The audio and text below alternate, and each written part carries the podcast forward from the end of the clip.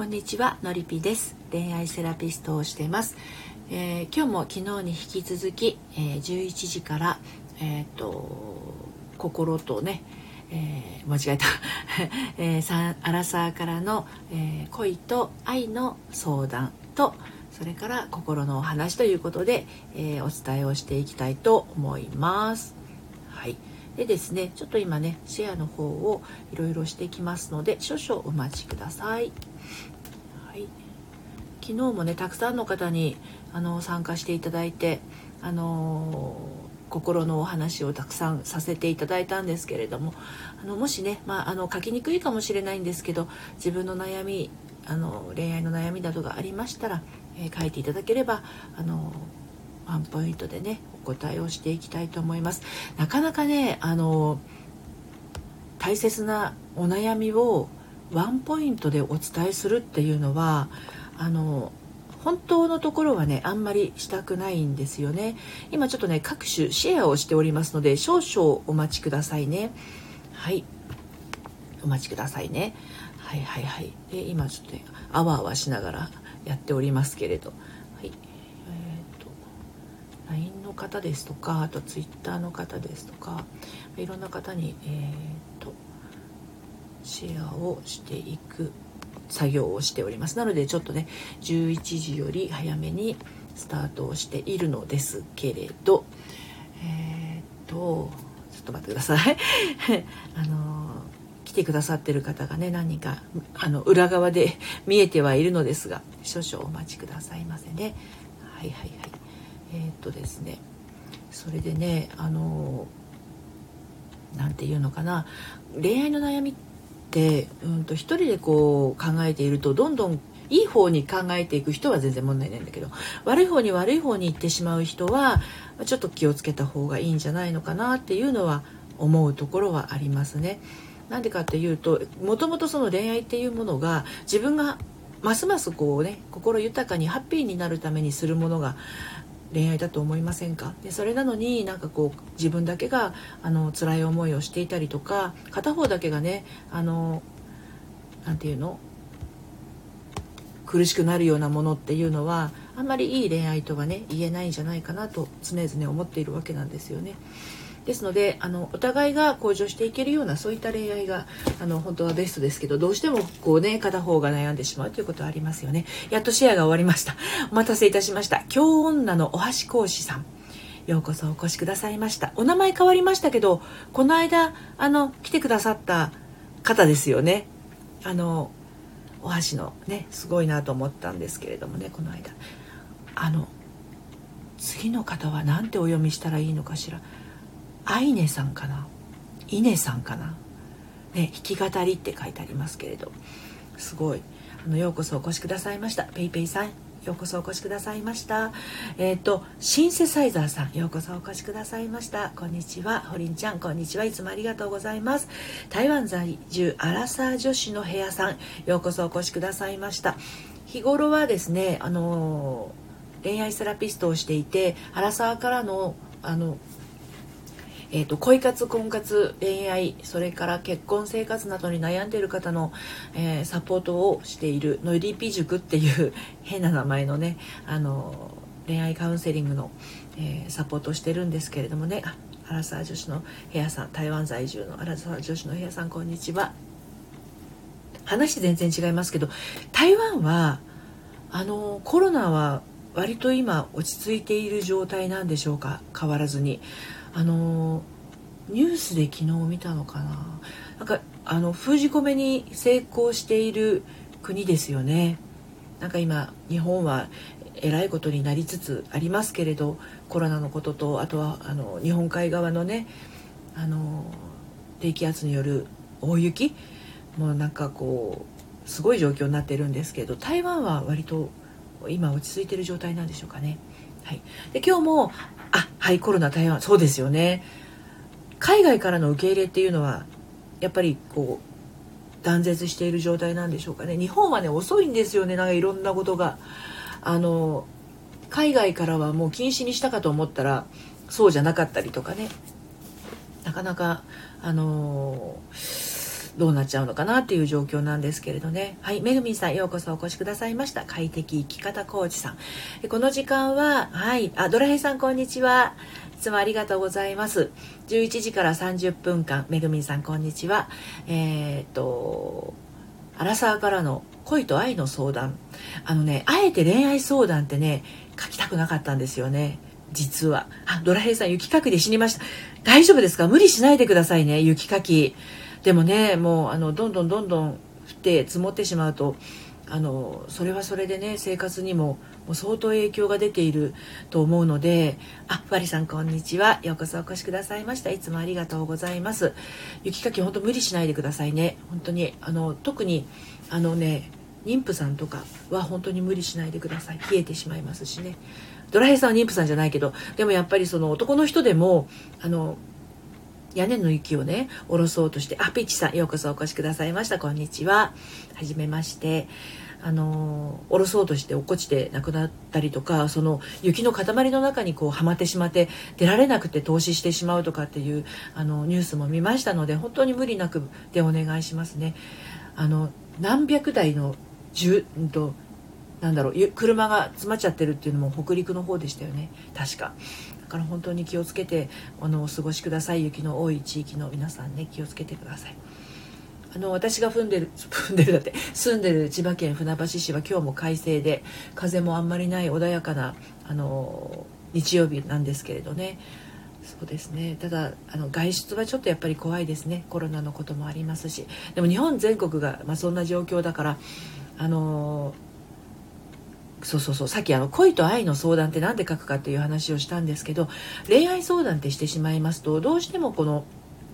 えっと、結婚手前の方専用みたいな感じになりますけど実はこの恋と愛の相談っていう形になるとあの恋に関してはもちろん結婚して恋してる人もいますけれどあの結婚する手前の恋愛の恋の部分で悩んでいる方ももちろんいますし恋愛中に愛の部分で悩んでいる人もいますが結婚してからこの愛の部分で悩んでいる人っていうのもめちゃくちゃ多くてね。ですのでちょっと恋の恋と愛の相談っていう風にしています。ドラヘイさんマッチングアプリで知り合った女性にズタボロにされて雪にもズタボロにされ ほら本当に踏んだり蹴ったりですよね。でそのねそう今ドラヘイさんがねマッチングアプリで知り合った女性にズタボロにされてってあってりましたけどあのお付き合いしている彼それから結婚している旦那さんからズタボロにされている方っていうのも女性の方よく聞いていてほしいんですけれど意外と多いんですよ。なんかこう自分が我慢することが当たり前になってしまってあの旦那さんは好き放題彼氏は好き放題やってるんだけど、えっと、なんかいつも自分は待つ側だったり耐える側だったりあの自分の感情を表に出せずに言いたいことも言えずに我慢しているっていう方ってすごく多いです。のりぴ塾にいらしている方でもすごく多いんですよね。でこういうのってあのいつのタイミングかその人そのその人によって違うんですけれどあのそのタイミングの部分でねあの握りしめてしまった思いっていうのがあってそれがこう自分の運命にね影響しているというのがすごくあります。はい。ドラヘイさんその女性の質問に答えてたつもりなのに真面目に答えてないって言われてむちゃくちゃダメ出しされた。あドラヘさんは真面目に答えてたつもりなんですよね。うん。で自分が真面目に答えているのにそうじゃないっていうふうに受け取る人っていうのはやっぱりいますがこの時にドラヘイさんがあのどういうふうに受け取るかっていうところがちょっと一つポイントになるかなと思います。でねあの私が心理学を4年前に学んだ時にねそうですよね感覚違うのでお別れしました。それが正解だと思いますよ。あの心理学を学んだ時にねあの初対面の人に会うっていうことちょっとこれもしかすると有料級になっちゃうかもしれないんですけどあまり有料級とかなんかお金絡みの世知辛いことを言うことはあまり好きじゃないんですけどね。まああの今後こういったお話はその 11, 11月じゃないや1月19日から始めるあのちょっと宣伝になっちゃいますけどねオンラインサロンの方で閉じたところではもっともっとこう深いところをお話ししていく予定ではいるんですがざっくりとお話ししますとですねあの初対面に初対面の人に会うのがあの楽しみになる人と緊張する人といると思うんですよ。皆さんどっちですか？ね。初対面の人に会うっていうことが楽しみな人と緊張する人の違いっていうのがあるありますよね。初めての人はいっぱいいるところにいるの行くの緊張するわっていう人と初めて会う人がたくさんいるところに行くなんてめっちゃ楽しみだわっていう人と2通りあるんですよ。でこれっていうのはあの初対面の人に会うっていうのは外側で起きていることで内側の中で起きていることが楽しみまたは緊張っていうね。緊張っていうことはちょっとあんまり望ましくないあんまり行きたくないみたいなあのことになると思うんですけどこれ内側で起きていることなんですよ。で外側で起きていることは等しく初めての人に会うっていうことなのに内側でそういった真逆のね感覚を感じる人が世の中にはまあそれ以外にもねたくさん存在しているわけですね。これがあの考えていることなんですけれどもあの楽しみだわって考える緊張するなって考えてしまう。でその理由としてねあのなんで楽しみに思うかって言ったら、まあ、なんかこう同じ目的の仲間ができるかもしれないっていう興味期待みたいなものがある人は楽しみになるしなんかこう初めての人がたくさんいるところであのうまく話せなかったらどうしようとかねなんかこう意地悪する人がどうしよういたらどうしようみたいなことを考えていくわけですよね。たった一つ同じ初対面の人に会うっていう出来事に対して人によって受け取り方も考え方も全然違うわけですよね。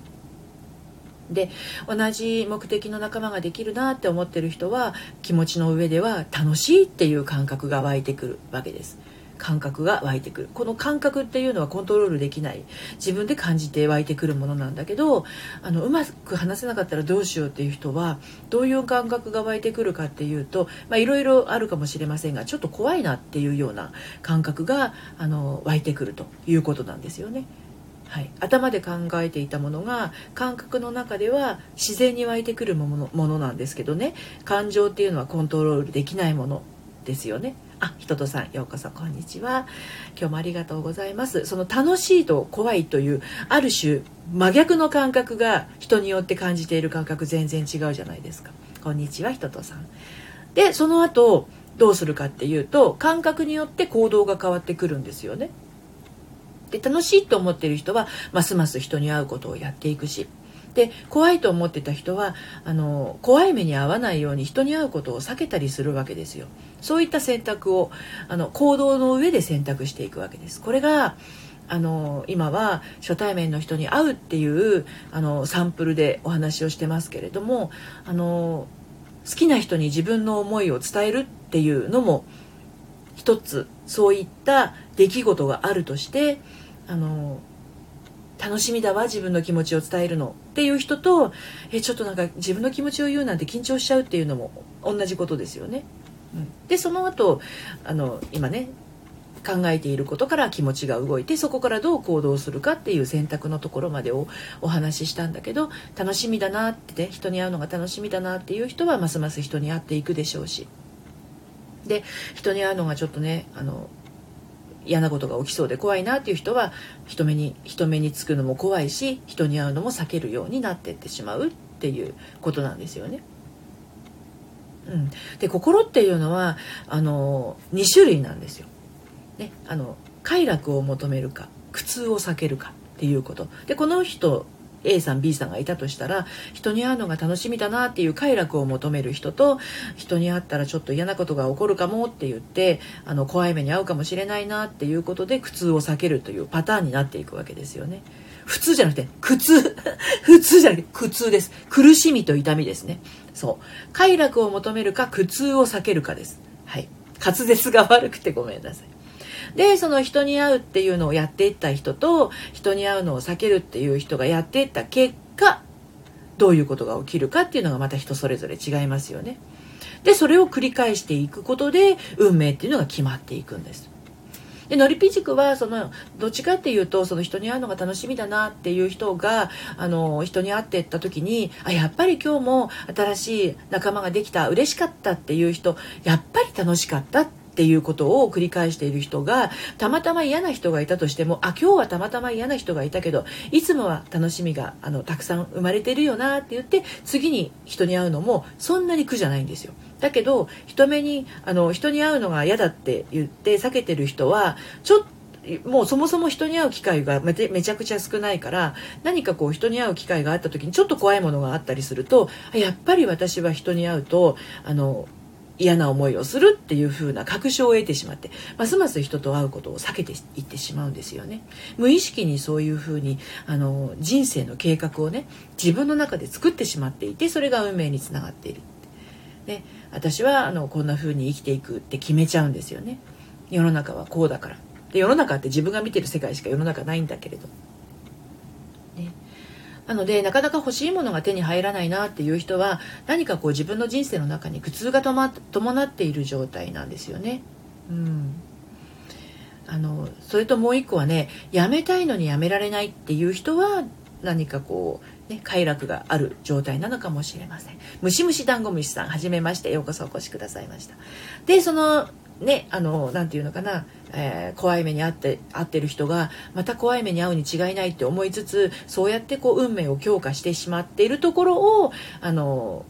本来の自分のね赤ちゃんって何も怖いものとかあのないじゃないですか。自分が気分が良ければニコニコ笑ってるし不快な状態であれば泣く、ね、泣いて訴えるっていうありのままの自分の状態でいた頃の感覚にできるだけそう運命を強化ですよ。そうそうそうそう。でその強化してしまった部分をあの本来の自分に帰っていくっていうのをやってるのがのりぴ塾なんですね。でまああのこれこういった仕組みっていうのが分かってないとどんなにそういう自分の表面的な部分をあの変えようと思ってもあの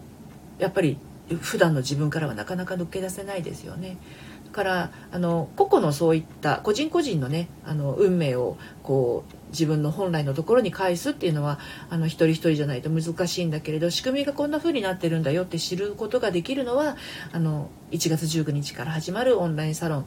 正しい恋愛の悩み方のりぴの隠れ家でもお伝えはできるかな閉じた部分でのあの限定配信だったりとかそのサロン内でのあの私の発信部分でねお伝えできるかなと思うんですけれど明日の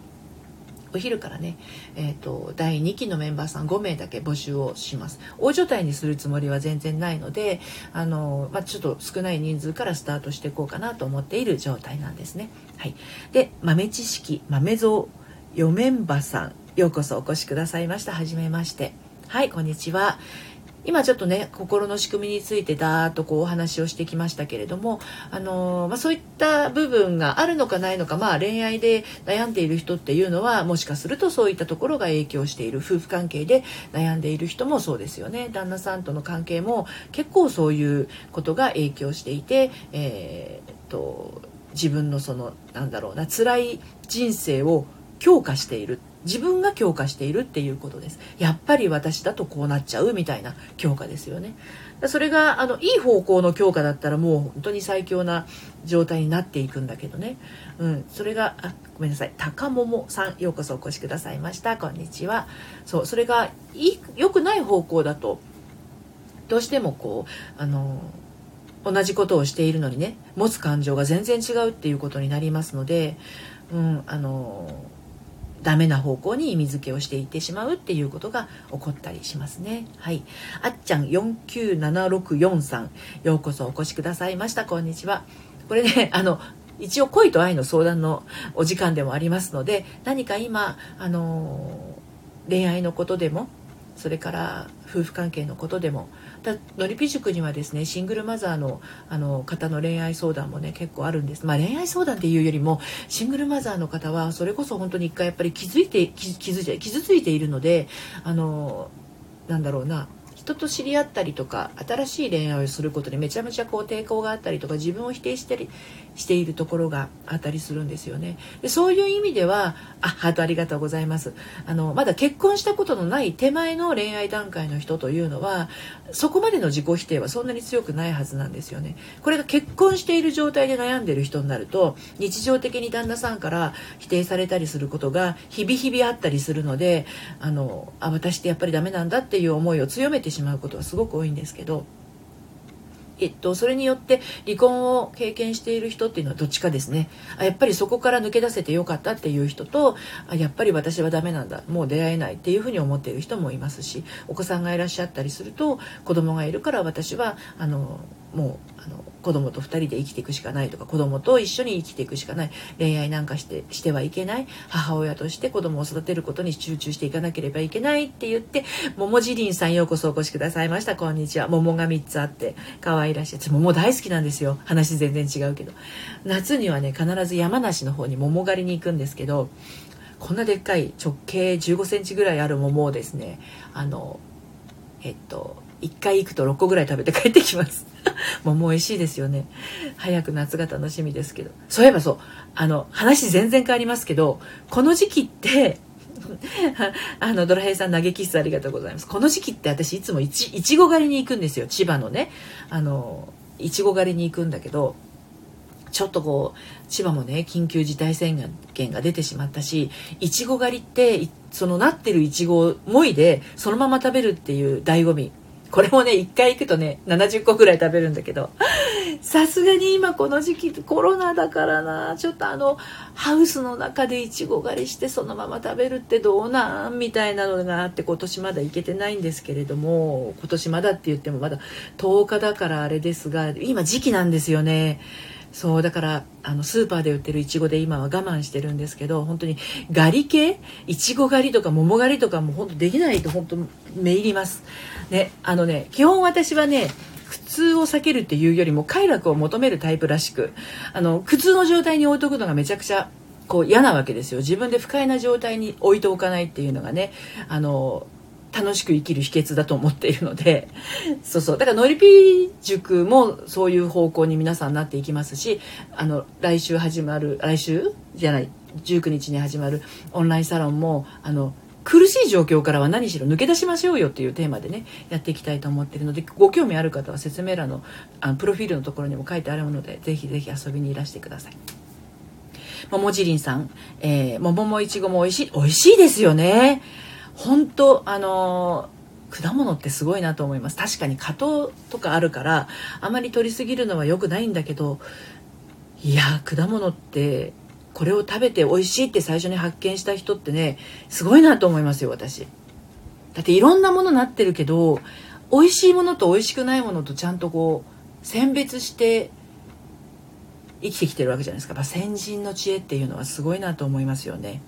そう。で先人の知恵はすごいなと思うっていうのはやっぱり私自身がですね10代20代は相当恋愛こじらせましたから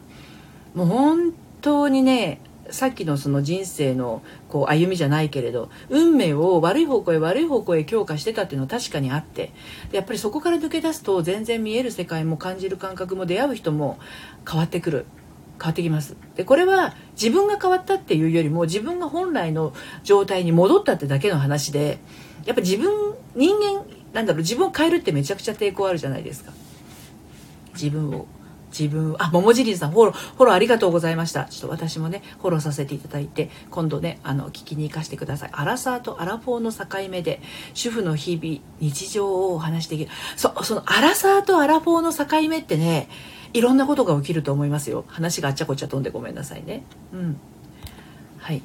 恋愛相談受けてたんですか？私恋愛相談受けてないです。10代20代の頃は。って言ってももうねあのえっ、ー、とそうそう28で結婚してこれがスピード婚だったんですよ。出会って5日でプロポーズされて半年後に入籍をして翌年には息子が生まれてましたので、まあ、結構スピードにポンポンポンと行ったんですけど、まあ、そのそもそも結婚しようってなったあの気持ち私のメンタル部分があんまりよろしくない状態で結婚してたのでまあまあまああのストレスの多い結婚生活を11年ぐらい続けてました。で40の時に離婚をしまして53歳の時に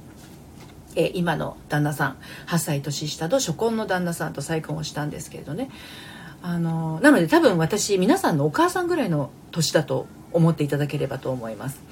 はい、でそんなこんな経験をしてきて思うのはやっぱり自分のそのなんだろう頭で考えていることとそこに伴うあの感情が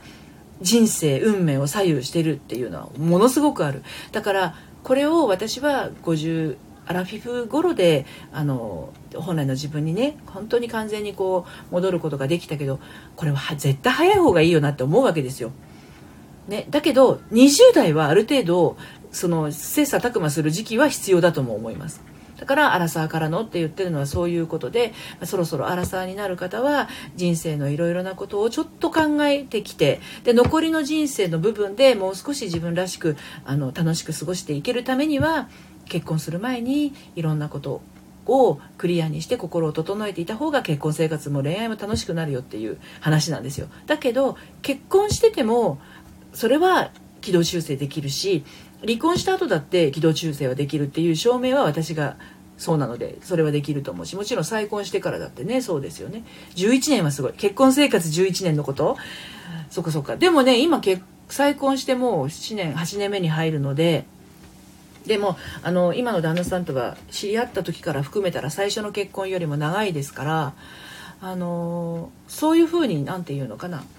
自分のなんだろうな楽しみ方を取捨選択できるようになるっていうのがあの恋愛だけじゃないんですよね。やっぱり気持ちが整うメンタルが整うっていうのはあのあた楽しくて当たり前みたいな感じ。なんか幸せになるには苦労しなければいけないとかあの幸せになるためには私が我慢しなければいけないっていうものがないっていう状態ですね。ギターさんようこそお越しくださいました。こんにちは。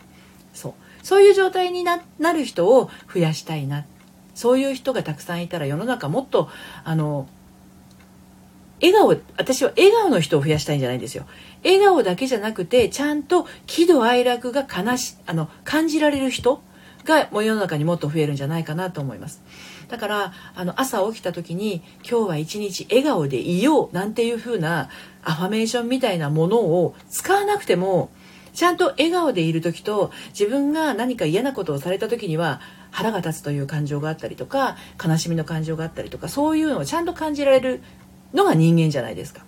無理に一日笑顔でいるなんていうのは成人君子でもない限り無理ですしあのいいことばっかりじゃないんですよね。それは私だって頭にくることもあるし悲しい気持ちになることもある。でもそれが人間らしさであってあのそれそれが私が我慢しなければ笑顔になれないとか私が我慢しなければ私が耐えなければ幸せは訪れないってなってくるとそれは幸せは耐えなければ得られないものっていうところが強化されてしまってどんな人と出会っても常に我慢がついて回ってしまうっていうことになってしまいます。めちゃくちゃこれなんかこう有料級な話 ですよね。うんうんうん。そう。そんな感じであの運命って変わっていく変わっていくっていうか決まっていくんですよね。うん。そうそうそう。なので恋愛相談って言っても恋愛の部分だけじゃなくってあの職場の人間関係が良くなったりとかお母さんやお父さんとの関係があのなて言うのかな。すごくこう温かいものに変わったりっていう方が増えるっていうのはそういったことがあるからなんですよね。はい、で今その、えーと、これ恋愛相談のお時間でもある恋愛相談恋と愛の相談のお時間でもあるので今自分のねあの悩みが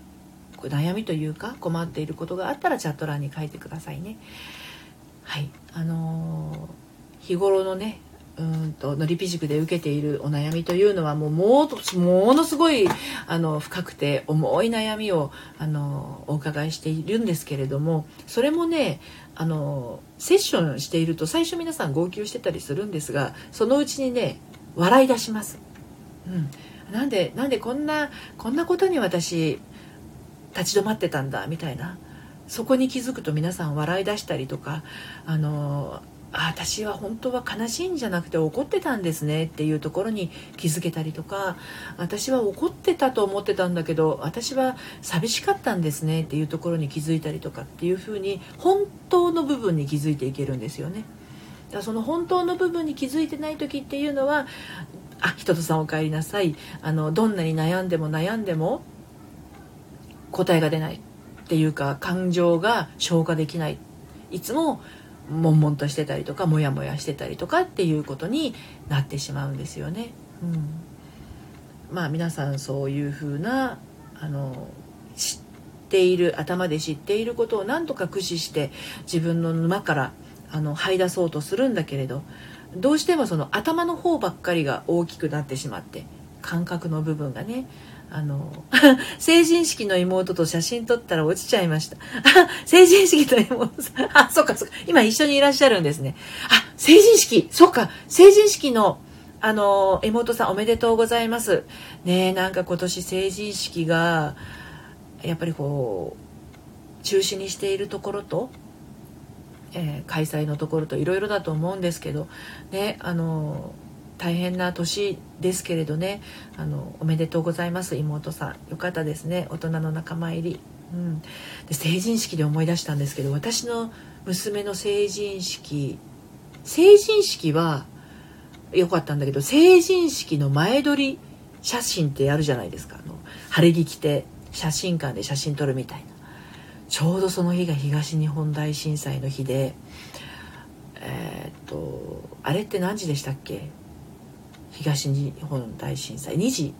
何分でした？2時44分とかでしたっけ？あのね写真を撮り終えてじゃあどの写真にするかを選びましょうっていう時に揺れ始めたんですよ。で娘はその晴れ着を脱いでじゃあどれを選ぶ？そうですよね2時45分ぐらいそうそうそうそう。でそのパソコンの前で写真を選ぼうと思ってたら揺れて5階ぐらいにいたんですよね。ビルの5階ぐらいに。それで揺れがどんどん強まるからうちの母もいたんですけどね高齢の母。母と娘とそのそのえっと着付けというか受付の写真館の受付のテーブルの下に隠れたりしてたんですよ。で全然弱まらずに強くなる一方で、まあ、パソコンは落ちてきませんでしたけどあのそのパソコンがあるってことは情報がわかるはずだと思って画面をちょっとシャットダウンしてまだネットがつながってたので Yahoo! のトップページをトップページを開けた宮城県宮城県で震度7っていうのが出てきてこれよっぽど大きい地震だったんだな。でそのエレベーター止まっちゃったから階段を降りて外に出たらあのモノレールがねあるんですよ。千葉市モノレールが。それがまたぐらぐら揺れてて。でそうこうしてるうちにそこから30分ぐらい経ったらあの茨城沖の地震があってそれも結構そこそこ大きかったんですけどまたすごい揺れて。で写真を選ぶのはまた次回にしましょうってなってそこから歩いて電車止まっちゃったからね。あの歩いて家に帰る途中にタクシー見つけて帰ったっていうのを今成人式のお話で思い出しましたけどあのすごく記憶に残る成人式になるんじゃないかなと思います。人とさんの妹さん。でこれって高校今年卒業で今今月センター試験受ける方ですとか受験生高校受験とか中学受験とかっていう人たちももうめちゃくちゃそのそれでなくても試験のことでも緊張するのにコロナのことでも緊張するって言って相当こう耐えるあのね1月を迎えてると思うんですけどあのここでもやっぱりこうきっとこの先いいことがある。私は絶対いいことが起きるって思って過ごしていく人と私の人生やっぱりこんなことしか起き起きないんだっていうふうに思って生きて生きていくのでは運命が全然変わってきてしまいますからどうぞ人とさんのねあの妹さんもあの